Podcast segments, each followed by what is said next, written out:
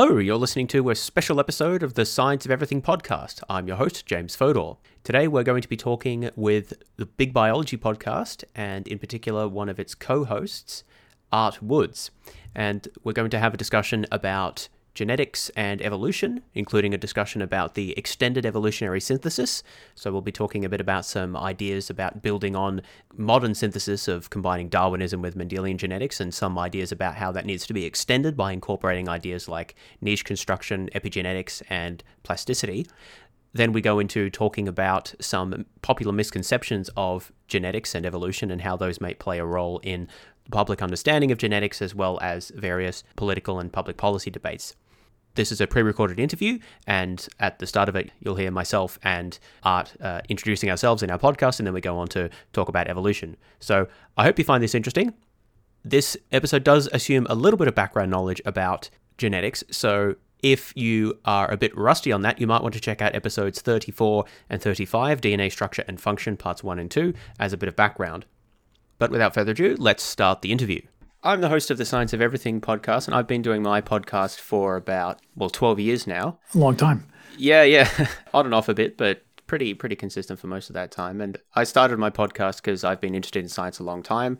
I've studied a few different degrees and uh, I'm currently doing a PhD in um, computational neuroscience. But I have an interest in many different scientific fields, and I found that there wasn't really a podcast that kind of fit the niche that I was interested in. So uh, that's what got me into podcasting uh, originally.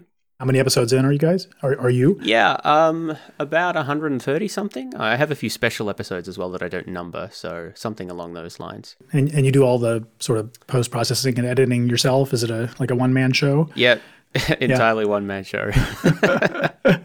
Great, sounds intimidating. Well, I'm I'm the co-host of the Big Biology podcast along with Marty Martin. Uh, we started it up about five years ago the origin story is um, Marty invited me down to Tampa, Florida, to give a talk at his university, University of South Florida, and uh, at the bar later, over a couple of beers, we started kicking around this idea of making a podcast. And like all good ideas that stem from a couple of beers at the bar, this one actually took hold, and uh, so we're now up to I think 92 or 93 episodes, um, releasing every every two weeks. Um, we're we're definitely not a, a one person show. We have um, a couple of great producers right now, and then a team of interns that, that, help out with social media and writing blurbs for the show, and sort of helping us do some of the the editing issues. So uh, you know, it's it's a definitely a team effort, and it's evolved over the years into a you know what what feels like a pretty well oiled machine, but uh, it is a lot to to produce episodes every two weeks, and we sometimes have gaps just because of you know uh, interviews fall through or or audio issues, that kind of thing. So, so you're doing computational neuroscience for your degree. So, yeah, that's right. Tell me more about that. What what what's the topic in in that? Well, that, that itself is fairly broad, but I'm focusing on language and particularly semantics, so study of meaning. I'm trying to understand how humans represent word and sentence meaning uh, in the brain. So I'm studying different computational models of semantics that are used in machine learning and natural language processing, and trying to compare those to um, human judgments of word meaning and sentence meaning and, and so forth to uh, as well as neuroimaging data which i'm moving towards at the moment. So to try to see what the computers can tell us about the, the mind i guess. Neat. And, and what's your what's your research background I'm what I would call an um, ecophysiologist. Uh, so I'm interested in physiology of, of organisms, primarily insects. Um, but I, I, study that in the context of sort of ecological and evolutionary processes. So I'm interested in, um, you know, how how insects interface with their local environments, especially a lot of issues related to plant-insect interactions and um, the experiences that insects have of climate on plant surfaces. Um, so we think of plants as sort of giant climate filters that are you know filtering the macroclimate, which is what everybody is talking about, into these micro spaces where the insects live, and and those can be very different than than the macroclimate. Um, but also just kind of broadly interested in evolutionary patterns among taxa. Um, we've also worked significantly on homeostatic systems, so thinking about the physiology of homeostasis, physiology of body size, some stuff about global patterns in, in body size evolution. You, you could look at it as broad and exciting or uh, diffuse and unfocused, and and which one of those I choose depends on on the week. Yeah, yeah. I can understand that. Um, that might be a good um, jumping off point actually to talk about one of the the topics that we had listed down, which is different conceptions of evolution, I guess. And I I listened to a couple of uh, episodes on your podcast about this sort of issue about um, different ways of understanding evolution, the genes focused versus the organism focused conceptions. And this is related to a concept sometimes called the extended evolutionary synthesis. Do, do you want to introduce that sort of idea set a little bit? Sure. And talk about your interest in that? Yeah, that'd be great. Um, so, so Marty and I both are organismal physiologists, so we're really interested in organisms and particularly animals and how they work in their environments. And and we've had a lot of conversations with colleagues over the years and on, on the podcast about the roles of genes and the sort of basic processes of evolution that that shape the way lineages evolve and that lead to the outcomes that we see in in organisms. And there's there's a kind of interesting interesting history and interesting conflict and divide in the biological community right now that centers around the how to, how to view the roles of genes appropriately in evolution.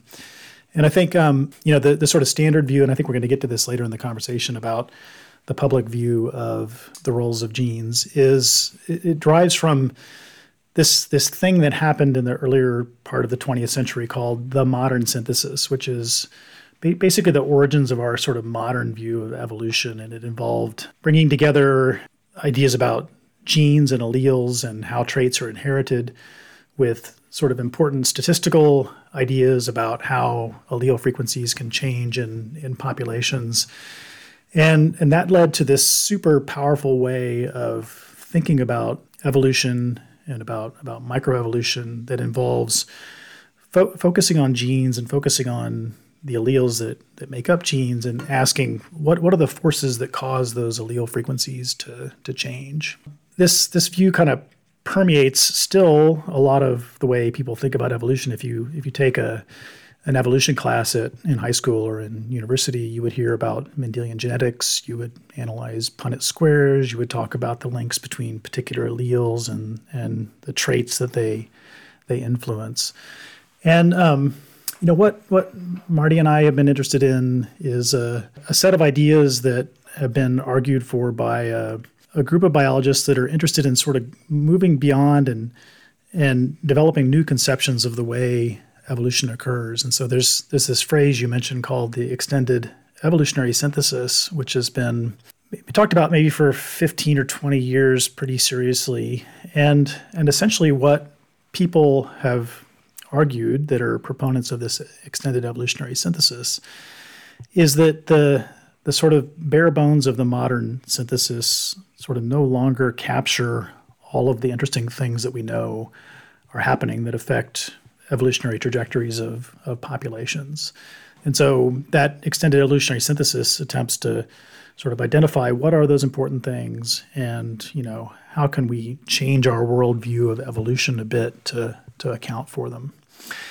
And, and I should just say, add here that um, you know, no, nobody is nobody is saying let's throw away the modern synthesis. You know, let's let's that, that the modern synthesis is wrong. It's more that we've we've discovered a broader set of things now that influence evolution, and we need to account for those somehow. And the question is, you know, how much does our point of view and our theory need to change to account for that?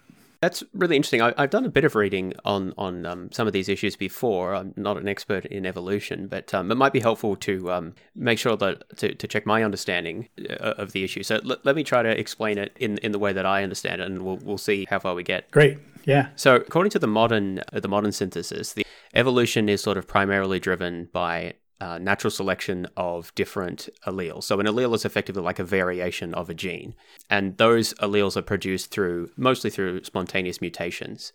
And then depending on the selective pressures in a given environment, some of those alleles may be detrimental and are selected out of the population. Some of those alleles are favorable for some particular trait. Those alleles are therefore selected for and become more common in a population over time, leading to evolution. And that's kind of a, a view that's focused on allele frequencies and kind of individual genes and the effects of selective pressures driven by uh, Darwinian processes of, of, like natural selection. Mm-hmm. Um, and so, is that a fair characterization of sort of the modern synthesis view? Yeah, I'd say that's that's beautiful synthesis. I, I, would give you an A on that answer if you put it on the on the exam. So. okay, so so that's where we're at. Say I don't know, twenty years ago or something, and then the extended evolutionary synthesis. Not that it's one thing, but you know that sort of comes along, and people have additional ideas that they want to kind of add to that. So I guess one question would be, what what are some of the additional ideas that um, people feel need to be uh, added to this? And a second question would be, how important are these new ideas? How much do they change our conception of evolution? Is it a small change? Is it a large change? Yeah, that, that's a, a great question. So, so let me just maybe talk about two or three areas where there's been significant progress in, in directions that sort of lead a little bit away from from just a strict view of the modern synthesis. So, what one of those is about what is important about the the units of inheritance. And in the modern synthesis, of course, that that unit is the allele, it's the genes and and that's viewed as the the sort of prime unit of inheritance. What what people have realized is that there's lots of other things that um, offspring inherit from their parents, and that includes things like epigenetics. So biologists confusingly use epigenetics in sort of a narrow sense, which means like additional marks, chemical marks that are made on the DNA sequence that affect the the ways in which those alleles are expressed. And those are much more fluid over time than are the the actual sequence information. So those marks can be modified during the course of an individual's lifetime. They can be reset or not when they're passed on to offspring. And then there's there's the broad sense in which people mean epigenetics, and that that is just simply everything that's not the gene sequence itself that gets that gets inherited. And and that that includes a lot of things like materials that are packed into the mom's egg or the maternal environment in which the uh, offspring grows up. There can be what's called ecological inheritance, so that where the offspring ends up is not just some random place in the environment, but it's usually often a place that's been constructed by the parents in some way and had its ecology modified. And in a sense, you can think of the offspring inheriting that ecological influence of, of the parents. So, so it's a sort of broader conception of what it is that's being inherited um, across across generations, and that includes many things besides genes. Um, so that's thing number one. Thing thing number two is a is a kind of big idea about the importance of plasticity in in the phenotypes that organisms have. So so plasticity, just a sort of loose definition of plasticity is that for a given genotype, the phenotypes that it results in are altered by the environments in which it comes into contact with. So in other words, phenotypes are the outcome of both information in the genome and information and experiences coming from the environment. And those can lead to quite radically different different phenotypes in organisms. And there's been this sort of emerging view of the profound importance of plasticity in potentially shaping the evolutionary process. Um, this has been articulated by Mary Jane West Eberhard in her her book in the mid 2000s. Um, people like David Pfennig, who we interviewed on the show last season. And, and the basic idea is that plasticity can, in a sense, lead the evolutionary process. It's not just a, an outcome of natural selection filtering alleles in the environment, but rather it can a- take a sort of leading role in generating variation that then becomes important to the way lineages evolve.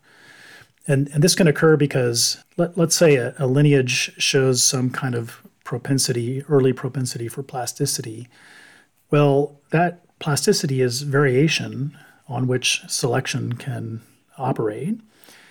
And selection can then canalize or magnify the, the plasticity so that in a sense it's it's plasticity leading the way by by creating the variation that becomes important to the evolutionary process rather than mutation and alleles creating that variation. Does that make sense? So yeah, so the plasticity aspect is one I found a bit more difficult to understand. So l- let me check if I've got it right. So so the idea is when you talk about plasticity, you're talking about phenotypic plasticity. I am.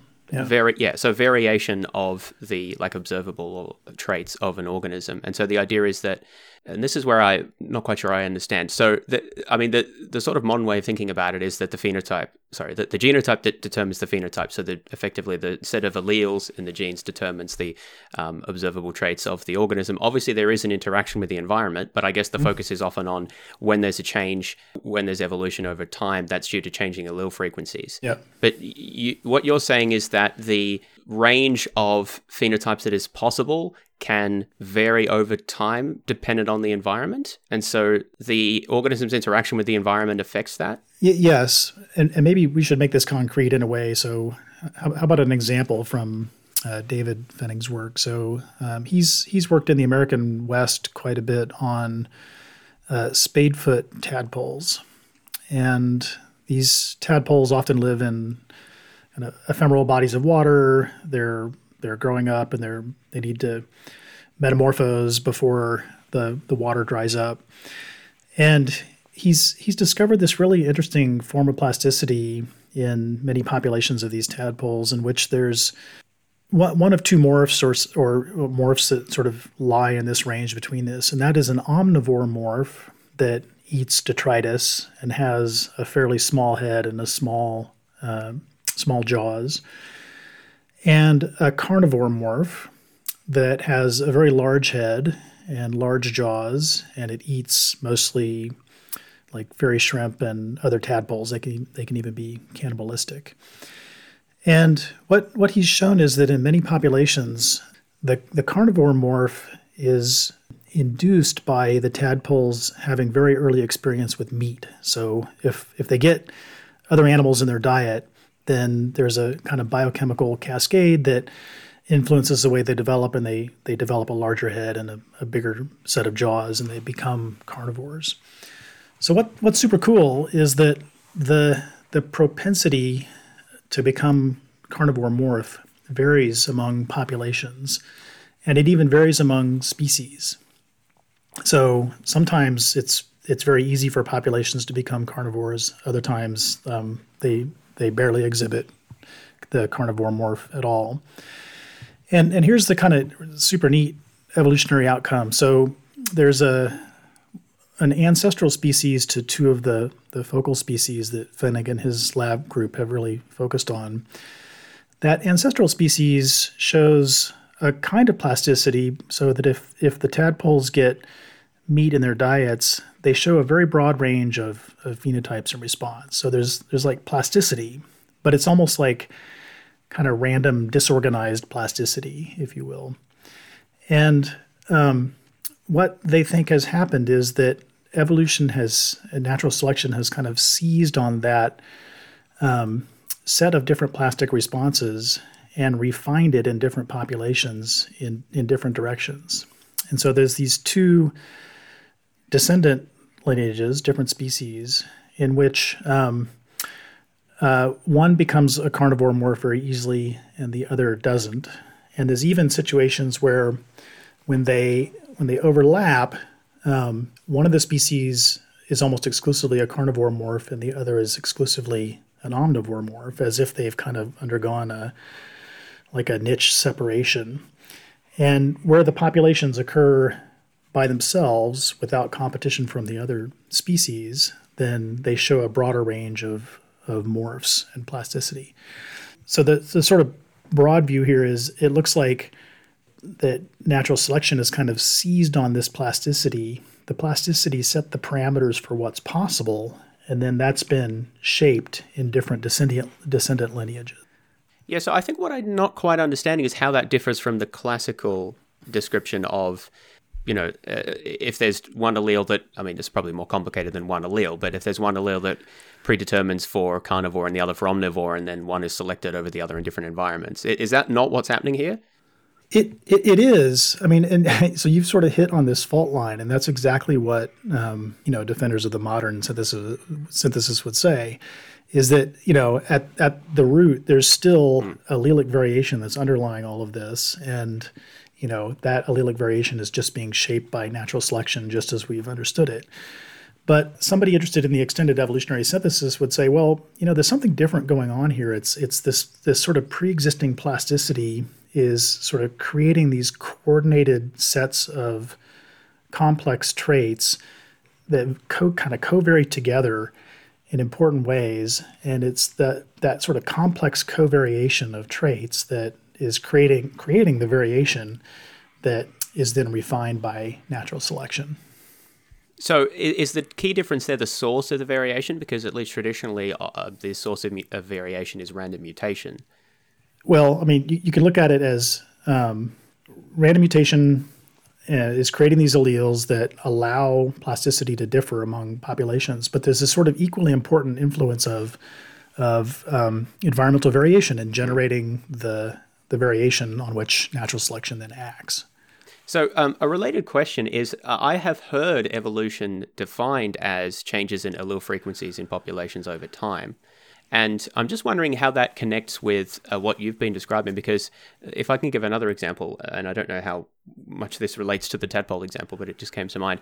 Um, if you look at, say, um, height of humans in populations around the world, especially like maybe um, uh, before there was as much uh, jet travel, it, we know that that depends on both genetic factors and environmental factors. Mm-hmm. Um, particularly you know early childhood nutrition and nutrition of the mother and so forth. So if we observed over time, say different populations, um, some staying at a relatively shorter stature compared to others due to nutritional differences, I mean, I wouldn't have said that that was evolution that uh, at least by the sort of definition of changing allele frequencies because the allele frequencies didn't necessarily change they could just be expressed differently in combination with like different environmental factors. I don't know if that's it seems like what you're talking about is a bit different to that. Maybe it's the time span uh, as well but how does i guess the question is how do we kind of describe and differentiate the effects of um, sort of uh, changes in uh, allele frequencies versus the interaction of the environment, or do we have to think about this distinction differently? I, I guess I'm not totally sure what your question is. I, I, think I think what you described is you know a very common circumstance where there's lots of alleles of small effect that influence influence phenotypes, and so height is one of those things, right? There's probably hundreds or thousands of allelic variants that contribute in some small way, each of them to variation in height. And but that also there's a very large component of, of sort of diet, nutrition, you know, childhood nutrition. There's also a component of um, this thing we talked about earlier, epigenetics. So, mm-hmm. um, you know, some some populations, for example, that underwent severe starvation during World War One or World War Two, the offspring of those people can be different heights than um, you know populations that didn't starve during those times, and that reflects the sort of uh, legacy of epigenetic changes to their genomes from you know 80 or 100 years ago. Yeah, so so I guess I guess the question is what here. So the question is how do we understand the relationship between environment and genetic change? So if there's a change in phenotype, that could be driven by genetic change or environmental change or a combination of both. So how do we sort of describe that in evolutionary terms? Like if we're focused on evolution is change in allele frequencies, then it seems that at least sort of naively, well, one way that I would describe that is simply to say that there could be different causes of changes in allele frequencies, but fundamentally, the what we're describing as the evolution uh, is just the change in the allele frequencies. Yeah, yeah, okay, right. Um, so, so this is a, a, really typical way of defining evolution, and this is this is something that I teach in my own basic intro biology course at University of Montana. And, and you essentially define evolution as anything that causes changes in allele frequencies. And, and that's a very kind of standard modern synthesis way of defining evolution. And, and it's real. I mean, this is this is a really important, really important process. The, the question is whether that's sort of sufficient to capture the evolutionary process among different lineages. And and you know, those interested in, in the extended evolutionary synthesis would say, well, probably not, because there's lots of other things about, you know, the influence of environments on phenotypes that are not captured simply by uh, those changes in allele frequencies. Even though that that's a very powerful thing, right? I mean, it, it it's powerful for many many reasons, and it's really driven the field of evolutionary biology over the last sixty or eighty years. Yeah, so that's why I raised the question about the like the human heights example because um, if I'm trying to explain variation in phenotype, then clearly variation in uh, allele frequencies isn't, isn't sufficient for that because obviously environments have a big factor as well. But I could imagine one saying that, well, look, anything that affects the phenotype that's not allele frequency is just that's not like evolution or that that's a different question that's like a different field or something like that. But i guess maybe that's part of the issue is what sort of counts as yeah what, what the question is to some extent. Yeah. Well and, and maybe that might be a good segue to this third kind of big area that i think is interesting so maybe let's transition to that sure um, and that, that's that's this idea of it's a, a kind of suite of ideas that revolve around niche construction and something that has recently come to be called agency in evolution. And so, so what is niche construction? Um, it's it's the activities that organisms undertake to essentially construct the conditions in the environment that they experience. So, so here's an example of, of that from my own work. We've I had a, a master's student a few years ago, Victoria Dahlhoff, who worked on tent caterpillars, and uh, tent caterpillars in Western North America. They build silk tents communally, so the siblings uh, essentially spend some time every day weaving silk into a kind of platform, and the caterpillars all hang out on the platform. They spend a lot of time there, and that that platform acts like a giant solar collector, and it heats up their environment to a temperature that's much higher than they would otherwise experience in the spring in Montana.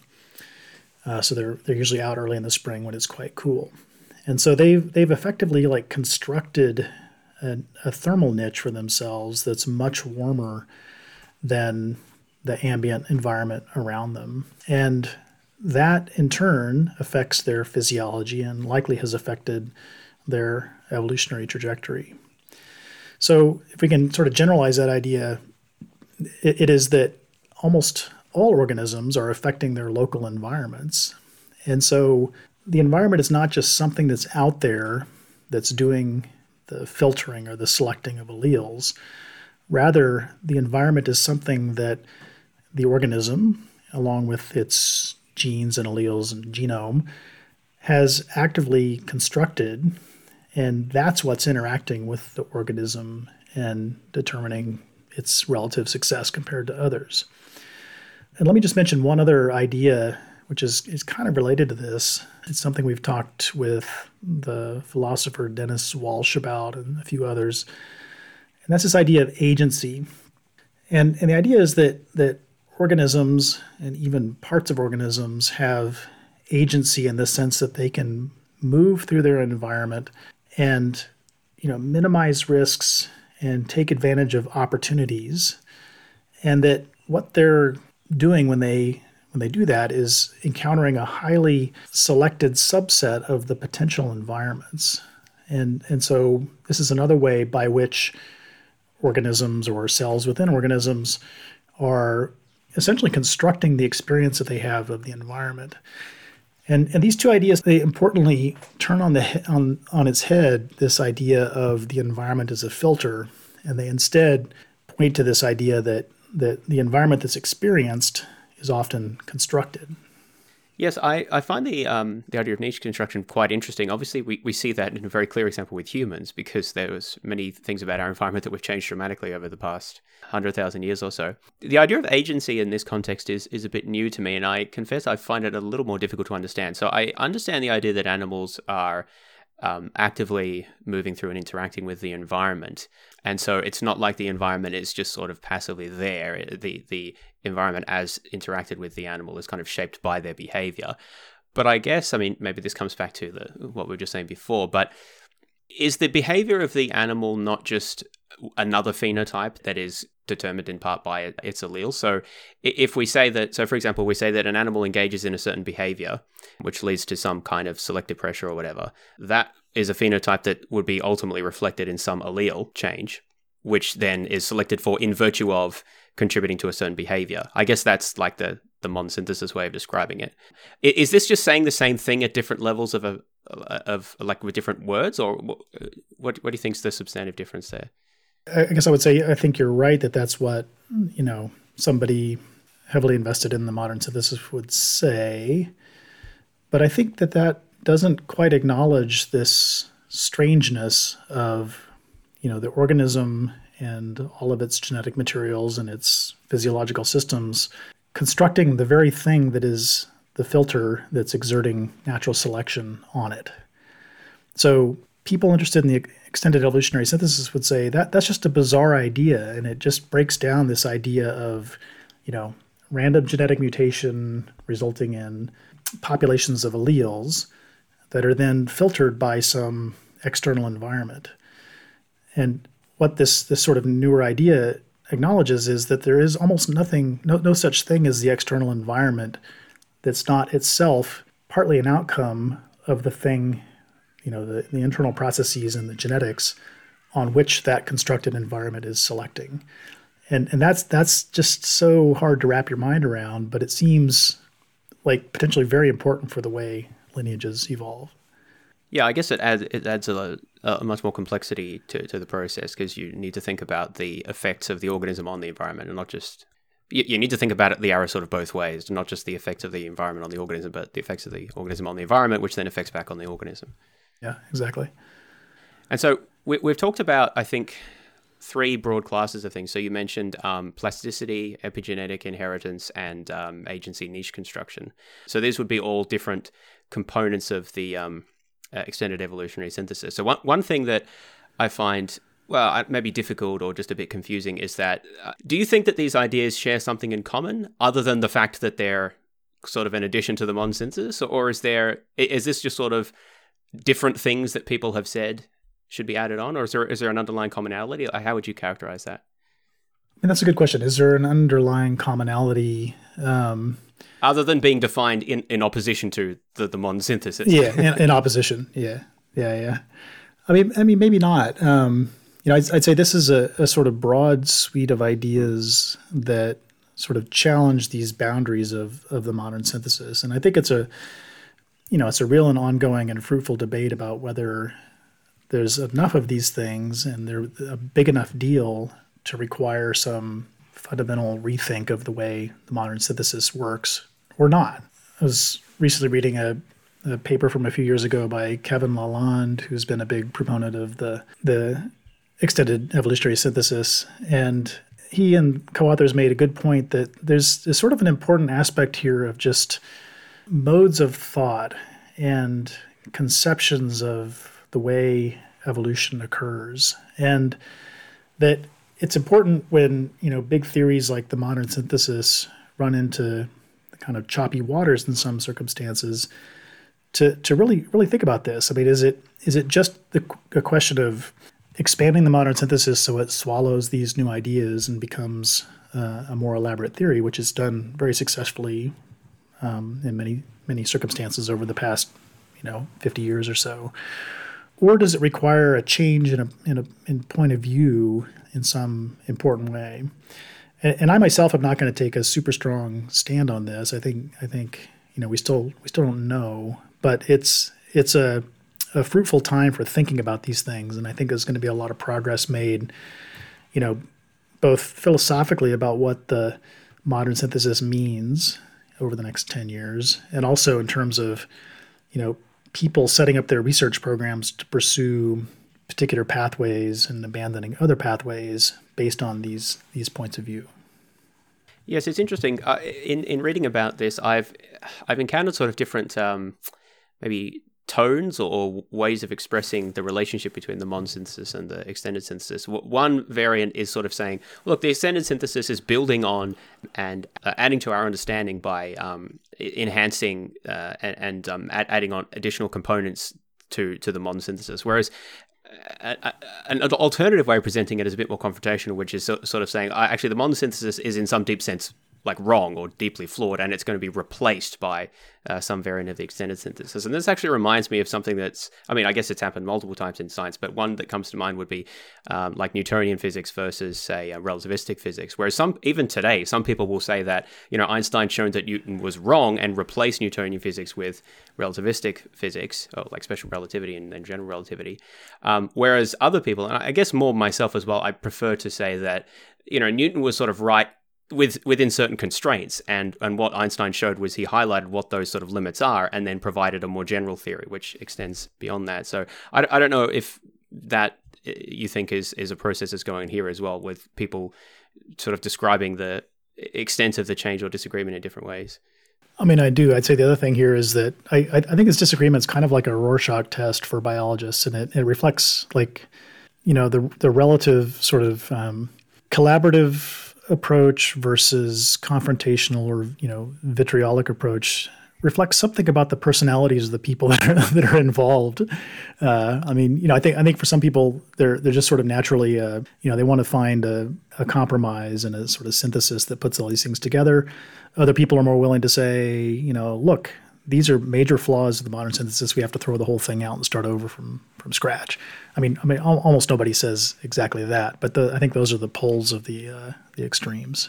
Yeah, and I think that so the latter thing. I don't think I've seen anyone say that explicitly, but sometimes it's more like it sounds like they're saying that, even if yeah. they don't literally say that yeah. kind of thing. To and that can be just a I don't know a way of drawing attention to things or highlight the importance of their own yeah, work. I agree. For for listeners, there's a really interesting um, back and forth about this in either Nature or Science in like 2014 or 15, and there's there's sort of essays for and against the extended evolutionary synthesis by major proponents for and against. And it's just a really nice sort of you know, couple of essays to read side by side. Maybe this uh, is a good juncture to talk about one of the other issues that we uh, had uh, sort of on the loose agenda, which was the public understanding and, and misunderstandings of genetics. And I guess I guess we've been talking about how um, geneticists themselves don't don't always agree on things, but there there are things that they do agree on, and that where they do sort of differ from from the public. So I guess um, m- maybe is there any i mean in your sort of work both as a, a researcher and also as a podcaster um, or just as a general concerned citizen or in whatever other context are there any particular understandings or misunderstandings about genetics or ge- public genetic knowledge or evolution as well that have been important to you or that you've noticed or you think are particularly salient? I mean, I mean, yeah, you know, I think the the phrase that you hear the most often from the public and the one that's the most jarring to to myself and I think to most working biologists is this idea of genes as blueprints, right? I mean, you hear that that metaphor all the time. And and it encapsulates I think so much of what's what's wrong about our understanding of how genotypes map onto to phenotypes, right? It, it sort of implies that there's this this plan and you have this plan in your genome and that plan is going to be executed by your cells and your you know your or, your organ systems, and that's going to result in all of the phenotypes that we see. And, and you know, I mean, if we just think about that that metaphor for a second, genes as as blueprints, like like what what really is a blueprint, right? A blueprint is a drawn plan for a building, let, let's say a house, and superficially that contains information in the same way that the genome contains information. Um, and maybe let's be explicit about that. So, a blueprint is like a two dimensional drawing that is meant to represent a three dimensional thing, which is going to be built, right? And in another way, the, the genome and the genes it contains are like one dimensional information, right? It's strings of letters. And those specify a thing, in a sense, that, that's going to be that's going to be built. So very superficially, they they appear to resemble one another, and so it's a it's a sort of easy shorthand to call genes blueprints. But that that's really where the similarities end. And and here's here's a couple of issues. So so you can think of blueprints for a house as being like a, a 2D to a 3D mapping. Genes and genomes are sort of very loosely like a 1D set of information that's mapped onto let's say a 4D organism, right? So it's a 3D organism in space that's persisting through time, which is another another axis. And phenotypes are changing all the time during the course of an organism's organism's lifetime. And the, the, I mean, the maybe the biggest thing is a lot of these issues we've already talked about that you know, the, the genes don't just specify the phenotypes. There's this complicated dance with all of the environmental influences that occur during development and during a, an organism's lifetime. Um, and, and that just fundamentally doesn't happen with blueprints for a house, right? I mean, it, it's actually kind of interesting to think of like, well, what what if they did, right? So like, what if you know, what what if blueprints really were sort of like exhibited plasticity? So if we built the same blueprint house in Missoula, Montana, where I live, and I sent it to you and you built it in Melbourne, there, those environments are very different. And so that same two dimensional drawing should give very different houses in the end. And that's of course not how not how blueprints actually work. I think I think that's that's the thing that maybe disturbs me the most about public understanding of genes. Yeah, uh, the thing that I would say is the biggest misunderstanding. Maybe it's hard to quantify that, but I, I think it relates to what you're saying. Is is the idea that I don't I think a lot of people don't really understand what a gene is. And the way that I like to describe that is by saying that genes code for proteins, not for behaviors or characteristics. So there are some there are some specific uh, genes that correspond in a direct way to um, a particular observable characteristic, but those are definitely in the minority. And I mean, it's even more complicated. It's not like one gene codes for one protein, but at, at least at a simple level, we can say that there's like 30,000 genes that they code for 30,000 proteins. But those different proteins are doing so many different things and interacting in a very complicated set of metabolic processes we, we should not really think uh, as if having a particular variation of a gene translates in any particular way to any characteristic that we could observe or relate to. And that's different to like a blueprint where you'd say, oh, look, here's this part which specifies the size of this wall or what it's going to be made of, um, how many stories this has, like the width of the window, stuff like that. There's a direct correspondence between aspects of the blueprint and um, things that you can observe and that are sort of macroscopic and, and make sense. Whereas in, in genetics, that's actually rare, as we've been increasingly finding. It's often very hard to make any sense of what the genetic information is sort of actually corresponding to at a level of the phenotype. Yeah, yeah. yeah. I mean, it, it, does happen, right? I mean, there are alleles that have a very direct correspondence to, to phenotypic effects. Yeah. It does happen sometimes, but for the most part, it's very complicated. And the other thing is that many of the many genes code for transcription factors and other uh, and other types of proteins, which are basically specify how other genes, as I'm looking for, expressed. So that would I don't even know what the analogy for a blueprint would be. It'd be like if the instructions of a blueprint didn't actually specify anything about the house, but just said things about other parts of the blueprint. And you could imagine trying to build a house on the basis of that. I think it would be rather difficult. it's an interesting exercise. So, if there's any engineers out there listening, we need sort of uh, yeah, let's let's reverse the analogy so that blueprints for houses are are arranged like information in a genome. yeah, and I think that this relates to something else as well, which I think some people have called genetic essentialism, which I think is is quite interesting, and I think that this is propagated to an extent by Hollywood, maybe as well, which is the idea that you, so a person's like essence or fundamental nature is determined uh, by their genetic code, and I don't know that people necessarily consciously think this, but I, I, think that it's an idea that people sort of have, where it's like, oh well, if you have the same genes, then that specifies like who you are, which I mean.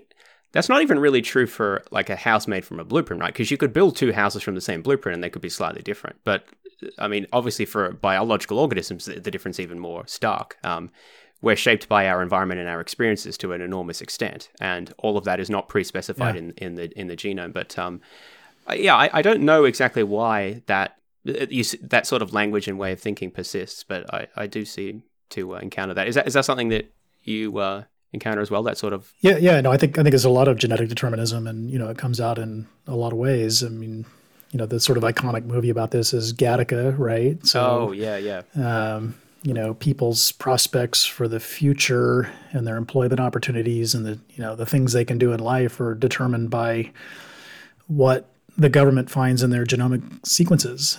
You know, I would say I think this genetic determinism is is allied or, or maybe a symptom of this idea of viewing genes as as blueprints and it, it, you know it totally under undervalues the huge role that environments play in determining phenotypes.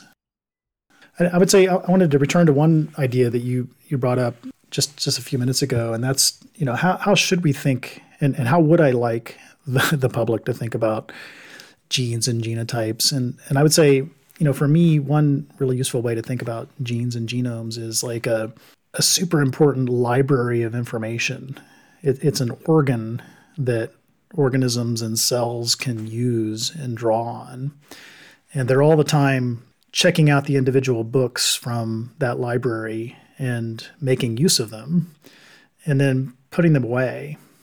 So it's not like, you know, some blueprint that has executive function that's controlling all of all of the things about you. It's more a repository of, of super vital information that your cells and your and your body are drawing on when needed, but in circumstances that reflect this kind of complex mix of all of your environmental influences and your current physiological state and, and all of those things.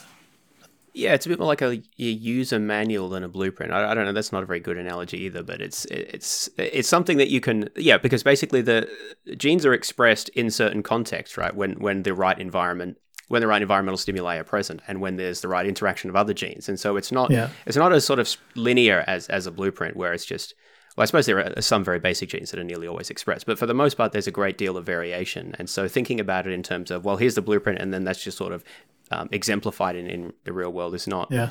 not very yeah. helpful.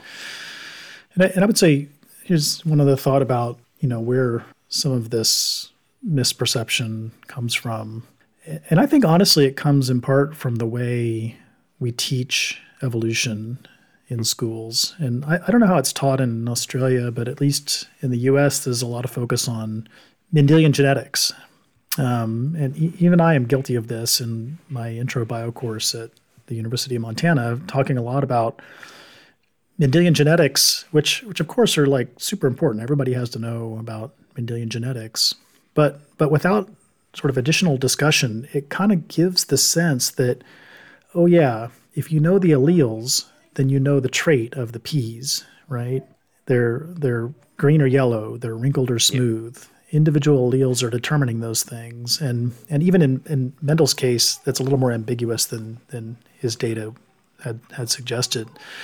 But but I think there's there's like almost like a, a kind of built-in assumption here that all traits are like this, and I think we as as educators maybe don't do a good enough job of of talking about that as a starting point and then going on to these much more complicated ideas about polygenic traits and plasticity and all the other things that, that I went on about earlier in the show. Yes, uh, that's that was my exposure to genetics in high school was Mendelian genetics. So I didn't do biology in like the years eleven and twelve, the top two. So I guess there would be more coverage there. But um, yeah, I, I, think that that uh, I, I think they usually, you know, usually there is some sort of gesture to the idea that the environment is important as well. But uh, the the natural focus of of trying to teach teenagers about genetics is to get the Punnett square and, and understand how that works, right? Yeah. And and I think that in, in that case, it does emphasize the direct connection between uh, allele and the the corresponding phenotype. But but even in cases like simple traits of, of, pea plants, I mean, if you if you plant the pea plant in the middle of the Sahara Desert and don't give it water, I mean, it's not going to it's not going to show that phenotype. So you're not going to have yellow or green seed pods. yeah, exactly. So I, I think that yeah, that part of the issue there is when you sufficiently control the environment, then what the variation that you will observe will largely be due to genetic variation. But that in, in itself is, is sort of an artifact of the fact that you've controlled the environment. And actually, that's a that's a common this sort of a parenthesis, but that's a common issue in in um, studies of heredity in, in humans. Which I mean, I guess that's a whole other podcast discussion. But I I am very critical of how that not so much how the research is done, uh, although there's some issues there, but it's largely how it's communicated about what hereditary even means and and about how you sort of uh, how you parcel out the effects of genes and environment there. And I think that there's a lot of misunderstandings of that. But um, anyway, yeah, yeah. Yeah, I, I, what? How would we? Here's a question: How would we teach genetics at a high school level if uh, you had your druthers and we uh, you, you, could write up a new curriculum? What, what would it look like? Oh, that's a good broad question.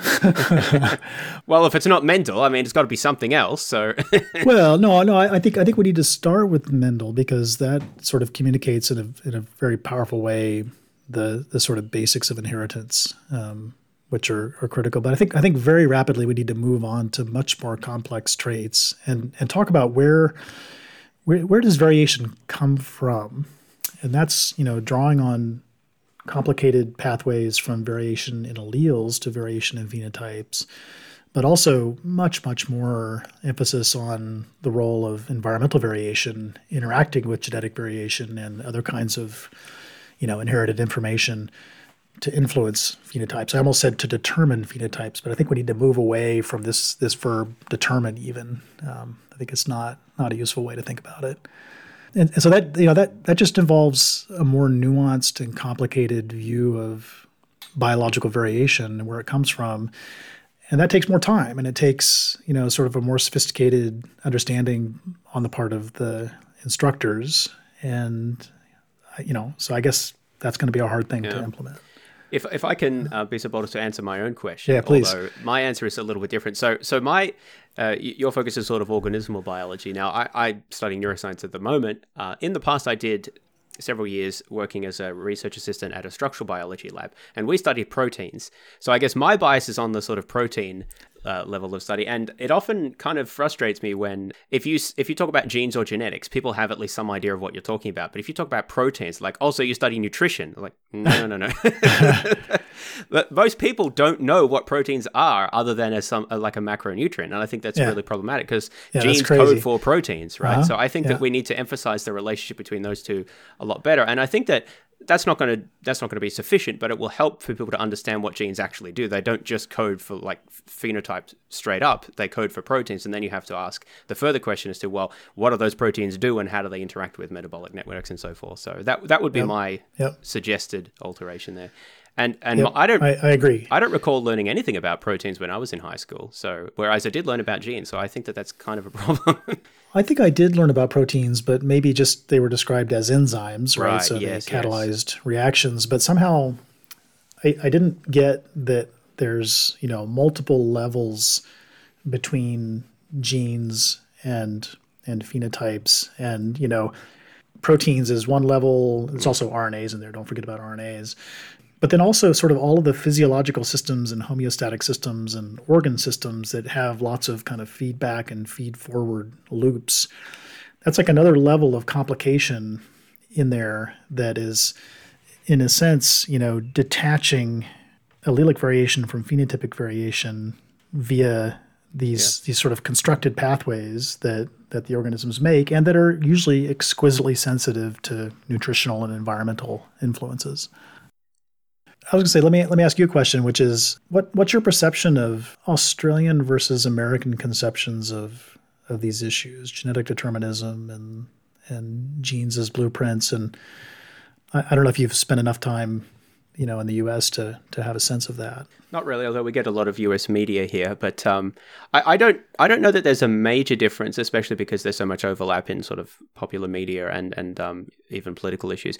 One thing that I do know is different is that creationism and uh, explicit opposition to evolution is much bigger in the US than it is in Australia. It does exist mm-hmm. here, but it's not nearly as significant, and certainly it's not a politically relevant falls. Well, maybe in parts of northern Queensland it is a little bit, but but that, that's the only difference that comes to mind. Um, I, I, think that broadly speaking, things like uh, genetic essentialism and determinism and other things that we've discussed, the genes as blueprints, it's it's fairly similar. I don't know if that differs in like Asian countries or in Europe elsewhere. Maybe our listeners will have some better sense of that than yeah, I do. Yeah, I've spent quite a bit of time in different parts of the world, but I, you know, I, I don't, I guess I don't really know what the public thinks in many of those places because usually if I'm somewhere else, I'm in a biological bubble talking to biological colleagues and we have sort of a common set of assumptions and you know knowledge about this stuff. So yeah well that can be a blessing and a curse i suppose.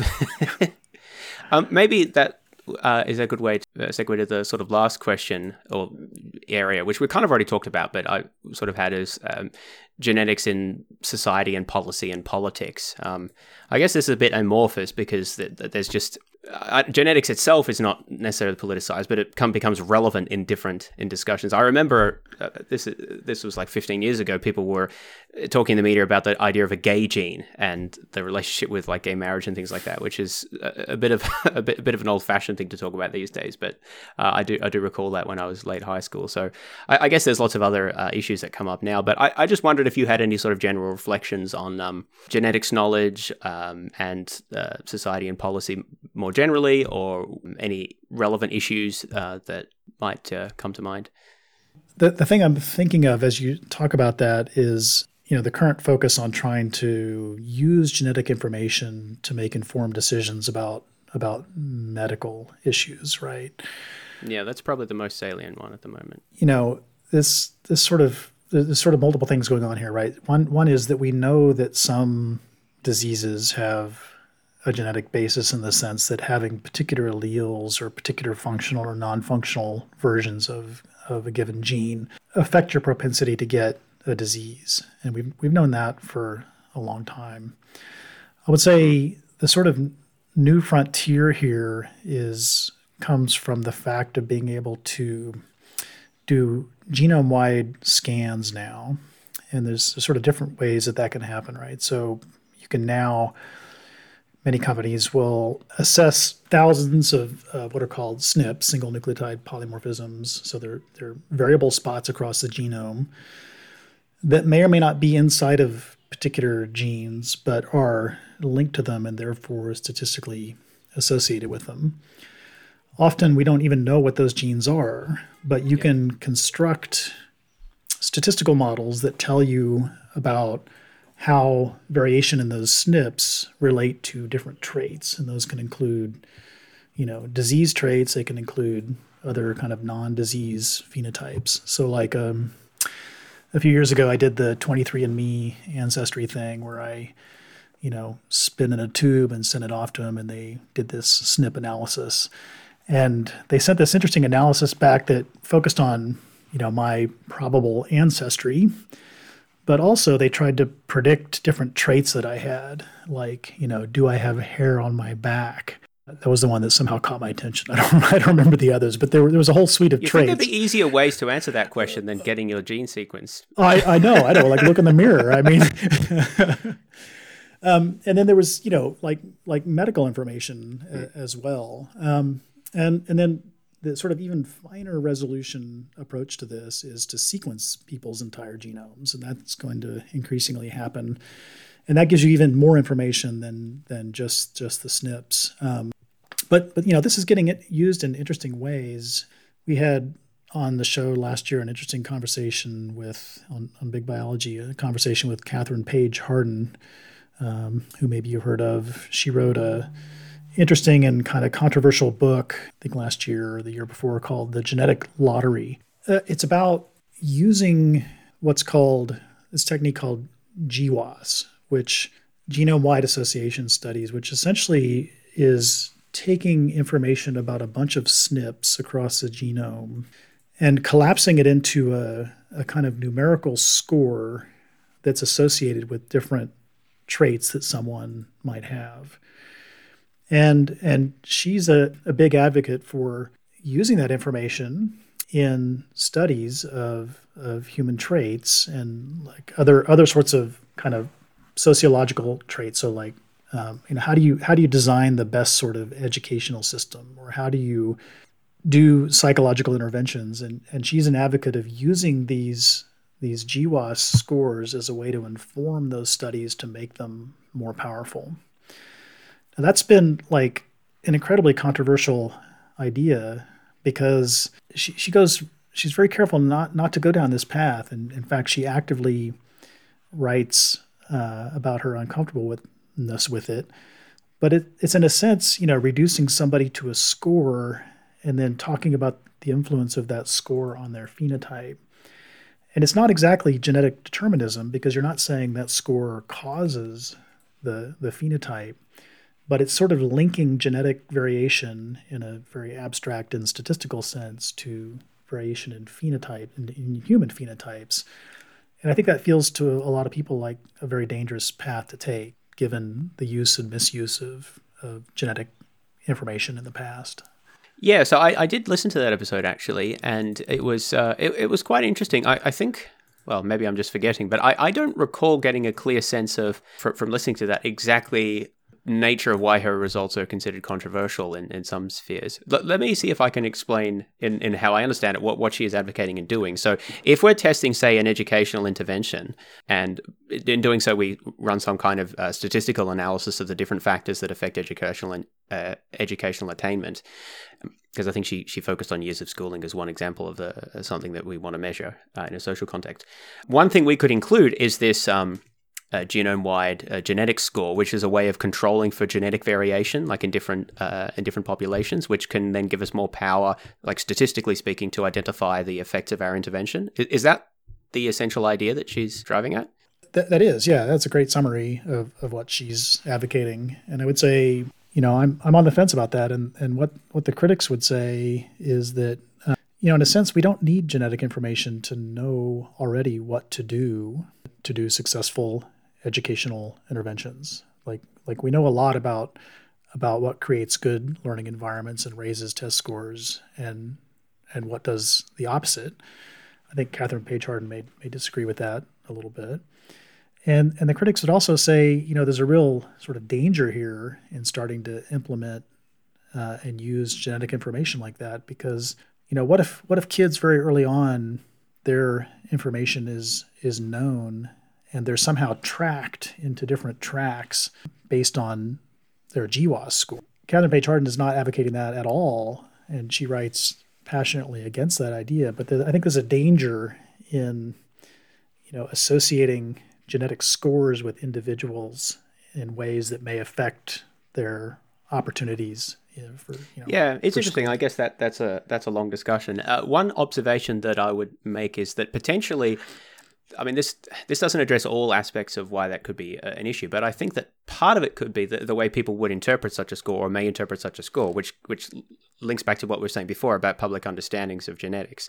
If people think that something like intelligence or educational attainment is strongly genetically determined, then uh, any sort of tracking of a of a um, of a score based on genetic uh, factors could, could be interpreted as some kind of like um, ultimate uh, prediction or limitation of someone's capability or something like that, and and partly that could reflect just a misunderstanding about about that. So perhaps part of perhaps in a society where genetic information is going to become well, already is and will continue to become more widespread and there'll be questions about its use it's increasingly important for people to have a better understanding about what that information does and does not tell us and what it means.